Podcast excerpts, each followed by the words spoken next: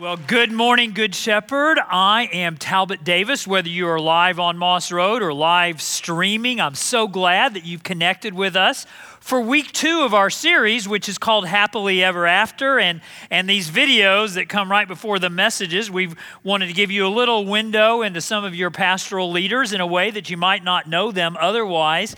Today's message, the second message in this Happily Ever After series, is called How to Stay Strong and if you have your Bible with you, I want to invite you to open your Bible to Genesis chapter 2, verses 18 through 25. It's actually kind of our, our resting place for the whole series we're doing really a, a four week deep dive into what it is that these words have to say uh, about the origin of mar- marriage in general, about our marriages in particular. For those of you who are single or single again, about what marriages you, you've been through or what marriages might be in your future. And we've also got a a couple really good tools uh, that you'll hear about a little bit later in our time together that I think will help all of you in this journey. And uh, maybe as you locate Genesis chapter 2 in your Bible, maybe your Bible looks like this. It looks like a book. You brought that kind of Bible with you. Or maybe it, it's uh, on your phone and you're scrolling there. Maybe you don't have it at all, in which case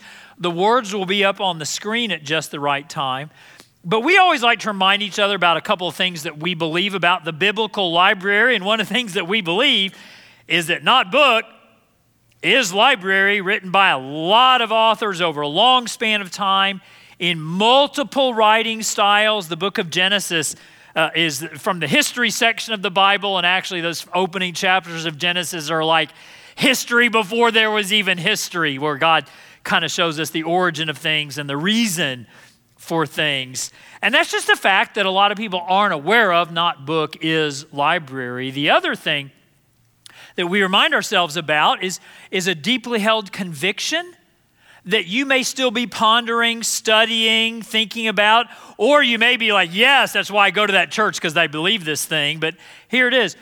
We believe there's no other library like this, we in leadership here. We believe that God breathed his life into its words, put his truth onto its pages. The Bible is inspired and eternal and true.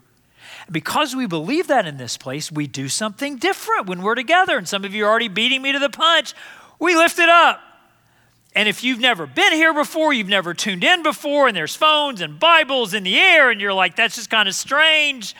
We don't get defensive when, we say, when you say that. We admit it. But we've discovered that this is a moment of oddity that shapes our identity as a community that we're a collection of people joyfully surrendered to the authority of the word and ready for its power to be let loose in our lives. Amen? And before I say another word, let's pray. So, God, thank you for how good you are. Thank you that so much of your goodness is just revealed to us in your word. And, and I pray, Lord, that you would fill me to communicate a measure that goodness today because I really am powerless without you. But you're so good that because of you, I am never helpless. In Jesus' name, amen. So here's, uh, here's something that I know is true because I have been there a lot over 30 years of ministry. I've been there a lot when it happens. And, and, and here's, here's what it is this thing that's true. No one on their wedding day, in their vows, ever says, I'm going to give you seven good years and then we'll reevaluate. They just don't. No one has ever said, You have me now, but I'm keeping my options open, said no one ever on their vows.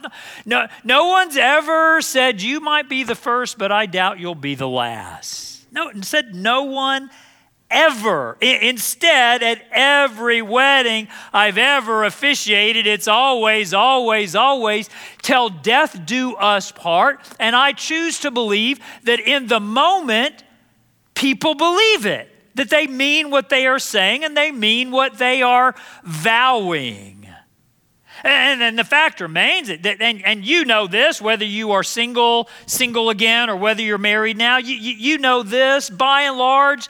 It's better for the kids if a marriage endures, it's worse for divorce attorneys. If a marriage endures, that you, you'll, you'll end up with a better reputation and a bigger bank account and, and less fodder on social media. You won't be the subject of any gossip. We, we know this. We, we, we know that the idea of staying strong and enduring together in marriage is just better than the alternative. We, we know this. In, in fact, I, I really saw it in, in something that a, a, a preacher wrote about a couple that he saw who was quite old. Listen to this, and I think we have it up on the screen. I once knew a very old married couple who radiated a tremendous happiness. The wife, especially, was almost unable to move because of old age and illness, and yet in whose kind old face the joys and sufferings of many years had etched a hundred lines she was filled with such a gratitude for life that I was touched to the quick. I asked myself, what could possibly be the source of her radiance? And suddenly I knew where it all came from. All at once, it became clear that this woman was dearly loved. It was not that she was a cheerful and pleasant person that she was loved by her husband all those years. It was the other way around. Because she was so loved, she became the person I saw before me. And who among us doesn't look at that image of what old age would be like? And, and, at some level, part of you has to say, I want that, I long for that, I yearn, yearn for that. How in the world can I stay strong. For some of you who are single and you think marriage might be in, in your future, well, how can I move into a life that looks like that? And some of you who are single again, and you're like, yeah, my past wasn't like that, but maybe it can be like that in the future. And then some of you who are newlyweds, you're like, is it going to work? And others of you, you may be at that seven year itch. You're really wondering, am I in it for the long haul? And then a few of you, you're at that place where you're at 20 years or more, and everyone in the world thinks you're safe. Oh, they got 20 years. The rest is a breeze. Newsflash, no, it's not. And you're wondering, how do you stay strong? Because really, marriage, is it not? It is so, so much like twirling a baton or doing handsprings or eating with chopsticks or mastering Microsoft Teams. It looks easy until you actually try it. And so, to answer that question, how in the middle of all of life's difficulty and marriage's challenges, how can you stay strong? We're going to go back to the beginning. And, and back to the beginning, not just of marriage, but we're going to go back to the beginning of everything, to this marvelous cluster of verses in Genesis chapter 2, which is really our home for the whole series of Happily Ever After. Because in these words from Genesis chapter 2, God gives his marvelous blueprint, his brilliant design, not only that, that there is this thing called marriage, but what it should look like. And if you're with us last week, if you weren't, I'm so glad you're here today. But if you're with us last week, or you tuned in last week, you know, know that we saw that Genesis chapter 2 had this incredible series of firsts. There was the first surgery leading to the first woman and the first couple, the first words, and best of all, best of all, we saw together that God, God gives away the first bride. And it lets you see from the beginning how this most delicate and intimate of relationships is on God's heart from the beginning. And it reaches its culmination in verse 24, where we have the first wedding. And look at what it says, where, where, where God really, in this very first wedding, God lays out the blueprint, not just for a pretty wedding, but for a beautiful marriage. It says this, and that is why and you're like, well, what is why? Everything I just mentioned. First surgery, first couple, first words, first marriage, God giving away the first bride, all that beauty, all that power. That's why, God says, at this marriage in a garden. That's why a man leaves his father and mother and is united to his wife, and they become one flesh. Huh? The first word the prerequisite for marriage is leave. Not, not, and that is why swipe left. Not that is why wait for the sparks to fly. Not that is why take her for a test run. Take him for a test run by cohabitating for a while together. See if it works out. None of that. Instead, that is why a man leads. The first prerequisite, apparently, the, the, the preparation for marriage, apparently, has to do with this idea of leaving. And as I ponder that, I'm absolutely stunned by God's wisdom. I shouldn't be, because usually when you think about it, God, God generally knows a lot about a lot of things. Can I hear an amen for that? That God knows a lot about a lot of things. But in this case, in particular, when, when God says for marriage to be healthy and whole, there's, there's got to be this leaving. God is so wise and so brilliant because God knew, God knew from the beginning that within every marriage there would be emotions and there would be entanglements and there would be patterns from the past that you bring into that marriage and if those emotions and if those entanglements and if those patterns that you bring from the past into your today's marriage, if they don't get dealt with in a healthy way, they will ruin any possibility of a tomorrow in the marriage. God knew that. Because the world really is divided, I think, into, into two kinds of people. The first kind of people, they want, they grew up in an idyllic home and they want the marriage that they enter into and then the marriage that they craft, they want it to be just like the one they done grown up in. And the other half, they grew up in a traumatic home. And they have vowed and promised and decided that the, the marriage that they create will be nothing like the one they grew up in. And guess what? Both groups of people will fail. Those who want to replicate the marriage they grew up in exactly, and those who want to repudiate the one they grew up in completely, both of them will be incapable of doing either one. Because, Good Shepherd, those of you who are married now, you bring stuff into your marriage. Those of you who are single now or single again now, Single again, you, you're looking back, yeah, I brought stuff into marriage. And those of you who are single now, you got stuff going on in your life and you had stuff going on in your childhood, you're going to bring that into your marriage. See, some of you grew up raised by an alcoholic or two. And others of you grew up in the middle of a divorce. In fact, you had a front row seat to that divorce. In fact, your seat was so much in the front row of that divorce that one of the parents in that marriage, they turned to you for emotional support to get you through, giving you adult responsibilities and adult emotions way before you were prepared for them. And others of you, maybe you grew up with a set of unrealistic expectations that were put on you. Man, I remember that night when I was I was 15 because I know I was a teenager, and I was 15 because I know I didn't drive there. I drove there with my parents, and some of you knew I grew up playing tennis, and, and the, the tennis facility where, where I played there in Dallas, they had a little awards night. Not, not really a big deal, just a local thing, an awards night. And at that awards night, not only did I not win an award, but my name didn't even get mentioned. And on the way home, my parents pleaded with me never to put them through another night like that where my name did not get mentioned in public. Can you imagine? Can you imagine the sickness? That there's nothing worse than you can put us through than to not get your name in lights at an awards ceremony. And you think those kind of expectations and that level of understanding, you think that doesn't have tentacles?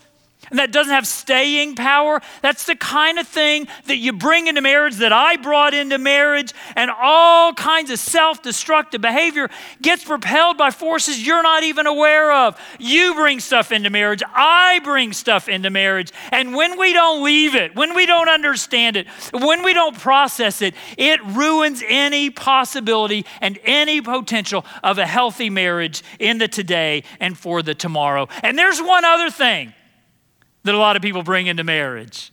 You ready for this? It's parents. Like, literally. Like parents who helicopter, stop elbowing. Like parents who helicoptered then and meddle now.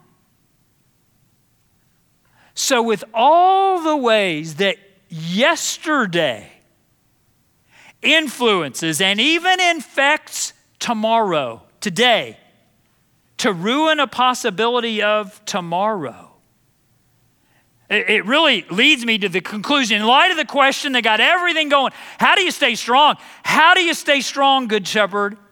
And in light of that, and in light of Genesis 2.24, here's, here's the obvious conclusion that, that God has, has given us. If you want to stay strong, you have to leave well. Yeah, staying strong involves leaving well because here's what I know that I know that I know is that a lot of you sabotage your marriages without ever really meaning to. And some of you sabotage your marriage because you have an idyllic picture from this home that you grew up in, and you've decided it's going to be exactly like that home you grew up in, including the same Christmas celebrations with the same routines. That doesn't ever cause any conflict in anybody's home, does it? And others of you, you grew up with so much trauma that your default, if things are ever smooth, because you grew up in trauma, your default is to pursue chaos. You, you, didn't know this until right now, and I just said it, but you're so used to chaos, you're so used to trauma, that if you ever find things going smoothly, you will sabotage them to create drama where none existed. And all of that all is a way that, that yesterday impacts today and ruins the possibility of tomorrow. This message, this message is really for you to grow in your self-awareness. So that you'll do a, a, a searching and a fearless moral inventory as they say. And when you do that searching and fearless moral inventory, you'll look at those forces in your past and you'll see how, how it's made you into a strong person for your marriage and and you'll also see the baggage that you bring. And as you do that searching and fearless moral inventory, and as you come to grips with the, the role of yesterday and the marriage today in, in, that you have today, you'll know, hey, there are patterns I need to keep and there are cycles I need to break. Because staying strong, if you want to stay strong, you better leave well. And, and I think leaving well doesn't involve honoring what was right. I mean, uh, w- without trying to repeat it exactly. What a fine line. Hey, I, I, I, was given a lot, a lot of strength, a lot of emotional resilience from the way I grew up. And, and I want to bring that into my marriage without repeating it exactly. Uh, for a lot of you, you, when, when you leave well, it won't be so much of a good riddance, but what's the strength that can come in? And, and, and my wife, Julie, we've been married 37 years. She's a lot this way. Do you, do you have any idea how maddening it is to be married to someone with absolutely zero insecurities? I mean, this is, this is devastating, especially when, when you're just a simmering cauldron of insecurities below the surface, like, I don't know, somebody I know. And, and to be married to someone with none, well, the reason she doesn't have any is because from the womb she was affirmed and she was encouraged and she was told that she was the apple of her parents' eye. And she's lived into that. Well, well in our case, how, how do we honor what was right in that without expecting me as, as a Texan to repeat precisely what she learned and how she grew up as a New Yorker. Because that ain't happening. So you got to, to leave, to stay strong, you got to leave well. But it's not only honoring what was right, it's naming what was wrong. Not just honor right.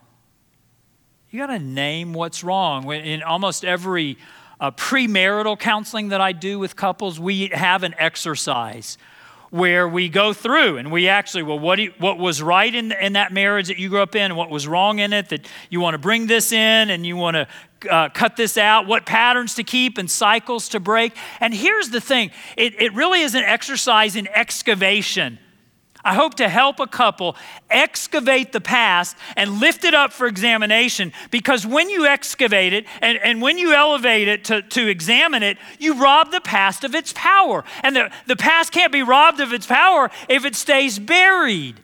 And, and so, for a lot of you, you'll, you'll need to go through that painful, difficult work. It may involve couples therapy, it may involve individual therapy. Because as I mentioned last week, a lot of times we, we think we got marriage problems, and the truth is, no, you got a you problem. And that you problem got brought into your marriage, and you got to deal with the you problem before you can ever deal with the we problem. So it may take therapy of the couples kind, of the individual kind. It may take the beautiful marriage movement. It will take a lot of prayer. But in all of it, in all of it, you got to rob the past of its power by being honest about its influence. If you want to stay strong, you got to leave well. And one other word to those of you who are married and your parents are still alive, especially if you're young adult married and your parents are still alive. I just give a warning when, when if you want to honor your parents, when you go back home to visit them, you, you want to be very careful not to revert to adolescence. This really plagued me and Julie when we were newly married, and, and we go see her folks in Pennsylvania or my folks in, in Texas, and, and, and both of us would, would just revert in the presence of our own parents. We would, we would revert to childishness. And, and you can think, well, that's just honoring your parents, seeking their approval. No, it's not. They, they didn't raise you so that you would always be codependent upon them. They raised you so that you could ultimately relate to them adult to adult. So it's not only not honoring, it's actually, it's actually kind of pitiful.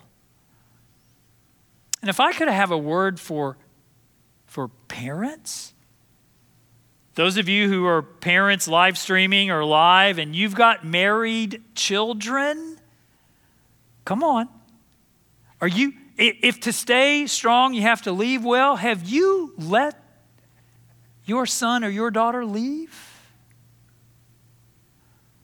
One of the saddest conversations I've ever had in ministry happened about 30 years ago now, and it was with the, the mom of a son who was going through a divorce.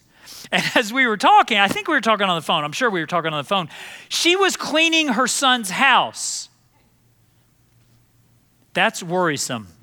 She was cleaning her adult son's house and talking about the impending divorce. And she told me about ex daughter in law. She never could keep this house clean. And I was like, oh, is, is, is that what did it?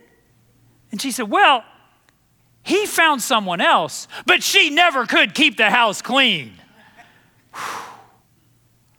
That is the worst of false equivalencies in the history of false equivalencies. And what was going on is that there was never any healthy leaving because there was lifelong smothering. So, moms and dads of marrieds, have the self, do your own searching and fearless moral inventory. Did you helicopter then? And are you meddling now? Because deep down, deep down, even with the best of intentions, even with the best of intentions, almost every parent secretly is kind of glad when their grown child comes to them with a marital issue because, you know, yeah, that, that maid never quite as good as I am. Now, oh, always got to come back to me for advice. No, it's so unhealthy.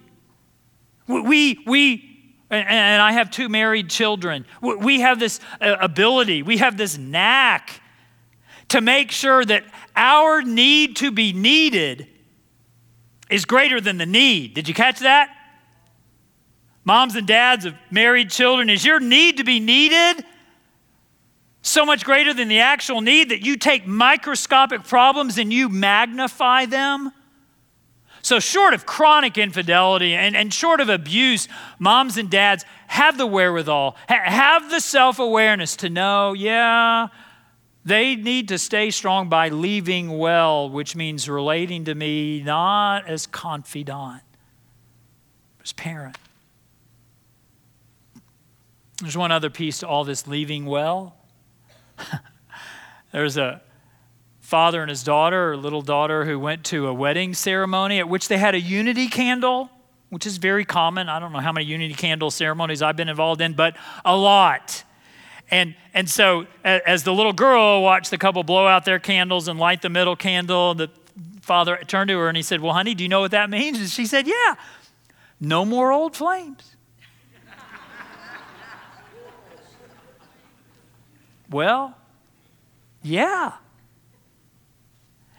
It means, it means married people, no confidants of the opposite gender in your life.